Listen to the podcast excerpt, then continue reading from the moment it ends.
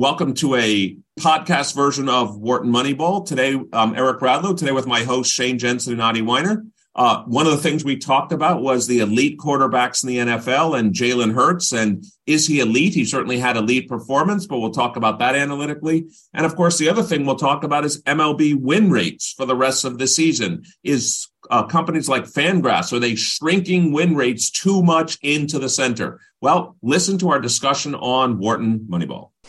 From the campus of the University of Pennsylvania Wharton School, this is Wharton Moneyball on Business Radio. Welcome.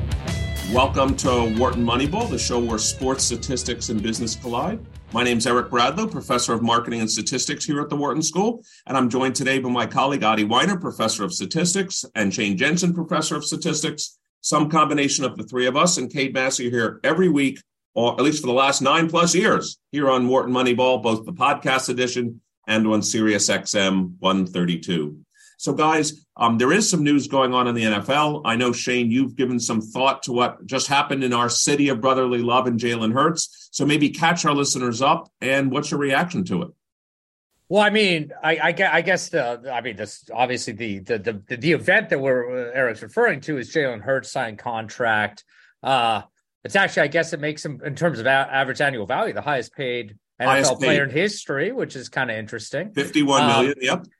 But but you know, it's only a five year contract. It's got less guaranteed money than the Deshaun Watson contract. So you know, you you could argue either way whether this is team friendly versus you know Jalen Hurts friendly.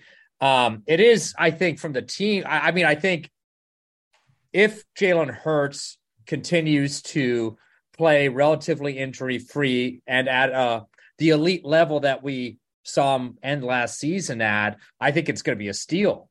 This deal because you've kind of essentially locked in elite performance for five years at kind of what would probably be sort of probably the peak performance of his career. But again, it's a big bet that he's going to stay elite. But let's You know, I mean, if, if he regresses back down to an average quarterback, then this is a significant overpay. Adi, you wanted to jump in? Yeah, Is he please. really elite? I mean, I'm not. I'm not going to be. The, I'm not going to tell you that I know much about quarterbacks in a, in in a, in based on my own work. But I, you know, I don't think Sumer or PFF or any of the the the analytics type typically rate Jalen Hurts as one of the top five quarterbacks. I well, I mean, he was before he got injured. He was being talked No. about for MVP this year. sure. Oh no, no, no, no. Uh, MVP, but I mean, yeah, sure. Well, I mean, what what measure of? I mean, yeah, I mean, this kind is of, kind of the ultimate measure of eliteness, really, if you want. to. No, that's what a measure of popularity. I mean, the analytics focused people, the people, and this is what we should really should be talking about. We are an analytics show. We know. It, I think in, in in in football, the difference between what the analysts say is the MVP and who the public and the the I don't know how they determine in, in the football thinks is the MVP is can be quite different. Um, yeah, I don't think that's the real controversy here, though. It's not like Hurts like looks terrible if you look at the peripherals. and- but, No, like, no, you know, just not elite. Captures No, our imagination. I think really the controversy is. Do we have enough? Just you know, I th- you know, I, I I'm I'm willing to kind of classify the second. You know, most of what he played, his performance last season, including the playoffs, as elite performance The elite It's just- performance. as Yes. elite Fine, performance. Whether, but you know, whether or not that's enough observation, hey, whether he's done it for enough time to say that you know, I'm, I'm willing to bet that that's actually I would you frame know- it this way, and Shane, you see if you agree with this. I would say there's obviously one quarterback in the NFL who's truly elite. Obviously, that's Patrick Mahomes. I would say that the next tier of quarterbacks we could debate Wow. that there's certain what no, I'm saying the next tier of quarterbacks for me, I think Josh Allen's an excellent quarterback. I think Jalen Hurts is a had a great year last year. I think uh, Justin Herbert is potentially a great quarterback. I think Trevor Lawrence showed us something, but I wouldn't put him yet in that tier. I would say those are the next three or four quarterbacks in the NFL. Maybe when he's healthy, Lamar Jackson, but I mean, I don't put it this way. It's Joe Burrow is obviously considered elite by many, so maybe Mahomes and Burrow would be at the top with. But I think I mean, of young quarterbacks, right? What do you say? Of young quarterbacks. Yeah, I mean. Aaron, Yeah, Aaron Aaron- Rodgers suits up. He's No, I understand. He didn't have a great year last year, But I think I think Adi, uh, it would I'd be fair to say the following. I think almost everybody would probably put Jalen Hurts certainly in the top ten quarterbacks in the NFL right now, and possibly even most people would put him higher than that. And so, given he's 24 years old, you know he's still younger than well, you know. Remember our guest Hendon Hooker, maybe drafted in the first round. He's older than Jalen Hurts, and Jalen Hurts has played three seasons already. I, I put this way: I agree with Shane that, and I saw something about the cap hit I was shocked at what it was. It's low. First of all, next year's his fourth year, so he's still under that contract. This yeah. was a contract extension. So I think his I think his cap hits for the next three years are like 20 million, 30 million, 40 million. That's not that big a number. And by the way, you know how the NFL works, Shane. If he's still great in three years and he's been great, they can sign him to another extension yeah. and push off his cap yeah. hit again. You may never actually have this massive, they'll rip up this contract, write them to another five year contract, and then the cap hit of 50, 60 million may never come. Yeah. and I mean, again, it's sort of like, I think it's particularly, I, I think it's interesting because we mentioned Joe Burrow, Justin Herbert. These are quarterbacks. I mean, the Lamar situation's extra complicated and he's played a lot more. So really, I think the two analogs are Burrow and Herbert. Right. You know, does this contract kind of basically, you know, give a floor to those contracts? You know, like because I think we, to the extent that we would, uh, you know, argue elite versus non-elite, why why have a you know, I mean, your power ranking, I think, is a better way of doing it. Why why we focus on right, right, this right discrete elite versus non-elite? Yeah. He Hurts is probably kind of in you know, clustered at least close to Burrow and and and uh, and, and Herbert in terms of the performance thus far, and they're go- they're kind of at similar kind of phases where they would be getting signed in the next season or two. You know, I, I think it really does kind of. I, I think, I think there is some advantage to the Eagles in doing this kind of first among those three. I you know, because the, the, the, the extent that then each cat contract that becomes the floor of the next one. Yeah, they can only get more. Herbert and Burrow can only get more than Hurts, not less. Yeah, Adi, please jump on in. I mean, how much of it is guaranteed? So what if what if he turns out to be 179 million of it? I think was guaranteed. Yeah, the 255, 179 is guaranteed. Which again, you know, uh, uh, Deshaun Watson, 230 million guaranteed, so they didn't give that. But 179 million of it is guaranteed, Adi. But again, you know, as the cap goes up eight, 10% every year, we're going to be sitting here in three years. Yeah, he might be, I don't know, 20% of the cap right now and 13, 12% of the cap in four or five years. But yeah, 179 million of it's guaranteed.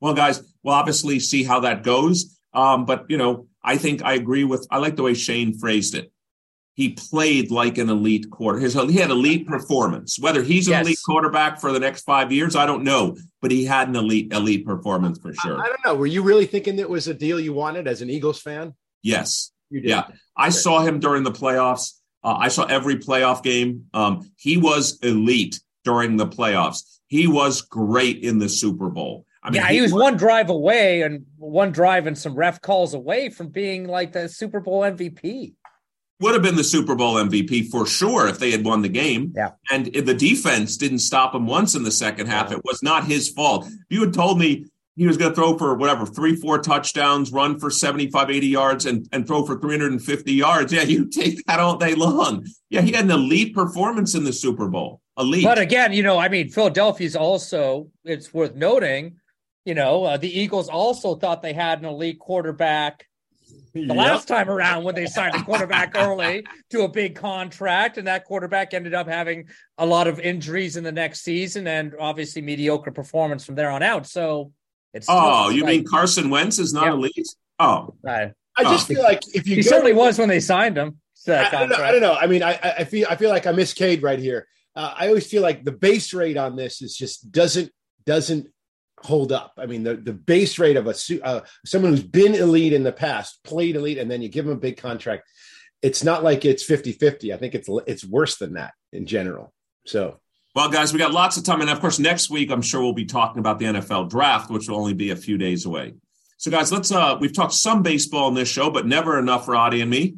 Mm-hmm. Um, why don't we, in the last few minutes we have here on Wharton Moneyball, uh, why don't we talk about a little bit of baseball? So, I don't know, Adi, we'll start with you Uh, what's caught your eye in baseball that we haven't talked about, or that we didn't talk about with Neil Greenberg, or what, what's caught your eye in baseball? Well, you know, it's it's all rule rules changes all the time. I mean, there's some obviously there's much more action. There's more balls going through. Batting averages and balls and play are up.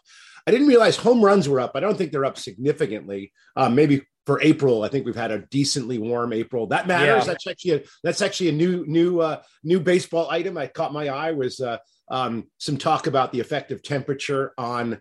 It, on, it has certainly been a much warmer spring in most cities. Yes, than it was like last year was last kind of an unseasonably cold. What the study, Adi, what the study find? No, it's it's basically we all know that balls travel more in the in uh, warmer weather, right? Um, but there's been some effort to quantify exactly how much that is. Yeah. It's about one percent per degree, um, which is one percent more home runs per degree. Um, that's that's actually I actually Alan Nathan, who's a, a physicist who talks about baseball extensively. Um, he talked about it on his Twitter feed. Um, one of the things that that is interesting to me is is the shoulder months are uh, is where it all happens because um, the the if you're looking at say global warming that happens uh, most of the warming is is the colder months are not as cold. So right. less bad marches aprils septembers. Um, i just grabbed some data from like los angeles. There hasn't been any change in the weather in, in uh, june july and august over there but their aprils and their septembers have been have been a couple degrees warmer than they had than they were about 80 90 years ago. Um, so we're seeing slightly more home runs this year. That's probably due to uh, um, it's not due to the shift, or maybe it is. Um, uh, it's probably due to slightly warmer weather. Um, so that's one thing to think about. But I, I was, uh, what did you guys think of the Domingo Germán um, uh, and the rosin bag? We were, we've been talking about where are the umpires and the rules um, with this. Didn't hear uh, anything about this. What what was the story? So Domingo Germán he pitched four incredible innings, and then after the fourth inning, the umpires came up to him and said, "He had like a no hitter going, right? I think he had a no hitter going." They said, "Let me see your hands." Um, and his hands were extremely uh, chalky with rosin, which isn't illegal. The problem, of course, is that you might use a lot of extra rosin to disguise what other junk you're putting on your hands that is illegal. And they told him to go go to the to the to the locker room and wash it off. And he came back with rosin on his hands, and they didn't toss him from the game. Um, so they just I made him wash again. Like basically, his hands were the, even though rosin's a legal substance, it can build up to the extent that the umpires can just tell you to go wash your hands. I see. And I guess I'm not sure what the rules. I think that the, I think is that I think it might be that rosin actually covers up something that else. That yeah, is, no, that's I mean that's part of the re, part of the rationale for why they can kind of ask you to wash your hands, even if theoretically your hands only have legal substances on well, them. Well, let's let's so let's just also talk about a, a, few things have happened in baseball. Like I actually just put up on the uh, in our rundown um, some projections for the rest of the 2023 season. Yeah. Let me tell you some things that seem really surprising to me. So right now, the Rays started out. I love always love doing this. The Rays are 14 and three. So let's say they played. Obviously, they've played 17 games. Let's say their forecast at the moment was 10 and seven, which means they're four games above where they should have been. And of course, you have to tweak them up a little bit on your prediction of how well they would have been at the beginning of the season. So maybe do you put them six to seven wins um, above where they were at the beginning of the season? The four they already have, maybe two more for the rest of the season. So is right now, at least on Fangraphs, they're at 94 projected wins. Is that too low? Yeah, that's that's what the, the kind I, I, I don't I don't think no. No, I don't think it's necessarily too low. Yeah, Just because it's again, it's such a it's it's hard to kind of do these. It, it's just such a powerhouse of a division. Like it's such a you know like buzzsaw of a division. I think that those teams are going to beat up on each other a lot. I mean, I know they don't play each other quite as often as they used to to beat up on each other, but I still think, um, you know, I, it, I, I think 94 is kind of high. That's a pretty, you, you think so? that's a pretty shrunk forecast. Basically, yeah. you're still going with most of your preseason estimates on their on their ability. I mean, you might have bumped that up a couple games. How many did they? How many did they win last year? They won 86. Right. Right. So you basically, if if you just rolled those extra seven, right there you are. On top That's all of, you, you are. Know, so they basically have got them at preseason, yep. um, and they're essentially discounting this incredible opening. no, because it's worth also. It's not just that you know they're going to regress in terms of the performance, but you know, as Neil pointed out, I mean, they've been playing not good teams. It's you know, it's like the Athletics, the Tigers, the Red Sox, all these teams that are, you know, looking quite wait, wait. bad so far. I mean, the Athletics I mean, talk about something that's not sustainable. I already mentioned it. They're allowing over seven, they're averaging over seven and a half runs against a game. That's crazy. The number that, that you'll find wait here's the one that maybe now that I'm looking at it shocks me the most. Don't look at the rundown for a second. Mm. The Dodgers are eight and nine. How many wins do you think they're projecting for the Dodgers? 97. 86. 86. I don't think much of the Dodgers, huh? Wow. Wow. Possible. Well, yeah. All right. All right. Didn't I mean, I'm surprised. Been like 105 last year or something. More than that. More. Um, well, that I mean, to regress them down. You, typically, you never predict any given team to win 94 or not more than 94 or five one, uh, runs uh, wins in a season. I mean, no one. Uh, but 86 for the Dodgers. Well, no, no, but actually, it's not that. Let me just uh, let's justify it. I'll justify it. So let's suppose the beginning of the season they were forecasted to win 60% of their games. That would get them to 97, obviously, right? Yeah. About. And now let's imagine, obviously, they've lowered it to lower than I would, but they've lowered it to 540 for the rest of the season. Well, that's what would get you to 86 wins. So the question is, how much below 600 would you regress back a team that's eight and nine? I would have gone to 57 or 58%, which would maybe give them another three or four wins, but it's hard to project them at higher yeah. than 90 wins right now. I mean, unless you believe that they're really still a 600 uh, yeah i mean i just I, I don't want to regress too much based on what's happened so far because i mean it's a there's just not a large sample size to support regret you know uh and also it's like so unbalanced but I mean, it's like four I mean, series. You wouldn't, you wouldn't right? regress sixty percent to fifty-seven percent. That's all it takes. I'd have to look at who they lost to to get to eight and nine. Are they good to you know if it's if it's the Braves like piling up like if they're piling up like yeah, I I I guess it's sort of you know I I think right now we can't even because you know the team the amount of games we're seeing isn't even it's not it's it's both small sample sizes and incredibly unbalanced. But how do you how comfortable do you feel with the Dodgers at let's even just say 86 to 90? Are you willing? Are you, Adi, are you comfortable with that right now? I mean, 86, uh, I'm not comfortable with 86. Uh, 90, I'd be quite comfortable with. Yeah. Um, I, I would have thought maybe a little higher, but I'd be comfortable. Listen, Fangraphs is a pretty mean regression machine.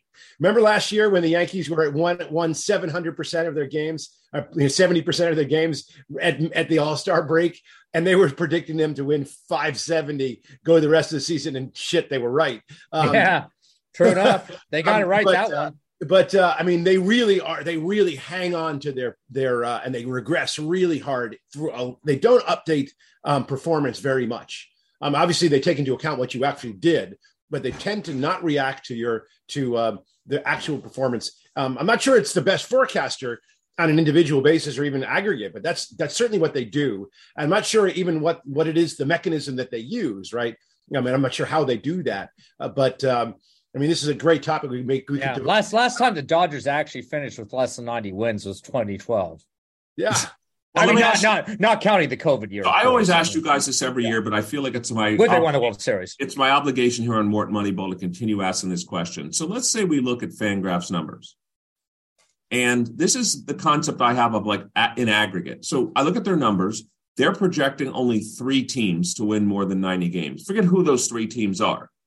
We, I, fairly confident more than three teams are going to win 90 games. So when you make forecasts, do you ever kind of look at like, here's the resulting distribution, even though it seems coherent individually, but you look at the aggregate, you know, histogram and you're like, that can't be right. It's shrunken too far in. Then I got to do something about it. Or well, it depends on how you interpret these things. Like if you kind of think about their win rate, as a parameter, right? Then yeah, of course you would not want to have those parameters go too far to the edge of the distribution. But any s- season that you would simulate from these underlying proportions would, you know, there'd be randomness in that simulation. It's what a Bayesian would call the posterior predictive distribution, and that would have the extra variation that you know in it that would kind of you know in in in seasons simulated from these underlying rates we would see teams randomly pop up above 100 wins. I'm not sure it would be totally calibrated to the exact number of teams that you should have based on history but i kind of feel like these are kind of as long as you interpret these as underlying you know kind of like like proportions or, or like team strength kind of parameters and and, and acknowledge that their actual the outcome, the number of wins is going to be a noisy version of that. I think that gets you that extra variation. And so you can't look at these and say, like, yeah, I can't look at, at, at this distribution of these underlying parameters and get the same range that I actually observe in the totals from a season. Yeah, it just I agree with you. It just seems like things are maybe shrunken in just a little too bit, a little too much. Um, guys, in the last minute or two, we have um, one of the things I guess Shane you put in the rundown was about Ohtani. So can you oh, give us goodness. a sense of how great he's already been? Yeah, I mean he's well, he's leading leading the major leagues in WAR already. One point seven WAR in like what has it been like? You know, sixteen games. Wait, so if he had a seventeen WAR, that would be good. yeah, that's right. Yeah, no, if he keeps it going, if he manages to be top five in both hitting and pitching again, um, you know, uh, he'll probably win MVP again. I don't know, but yeah, I mean, he's just been amazing. I was a little bit bummed out because like yesterday he was uh, supposed to pitch against uh, the Red the Red Sox, and he started. Um, but it, you know, kind of there's a rain delay, so he wasn't able to continue that game. But yeah, I mean, his hitting is off. Yeah, I mean, he's he's amazing. He's got like 142 OPS plus, but his pitching, he's started four games. He's allowed two earned runs in 21 innings. His ERA is 0.86. He's an incredible player. Well, guys, as always, I want to thank our producer, Matt Datz, and our associate producer, Dion Simpkins, for keeping us on the straight and narrow. Uh, on behalf of myself, Eric Bradlow, my co host, Shane Jensen, and Adi Wyner, uh, this has been two hours here on Wharton Moneyball. Between now and next week, enjoy your sports, enjoy your statistics, and we'll see you next week here on Wharton Moneyball.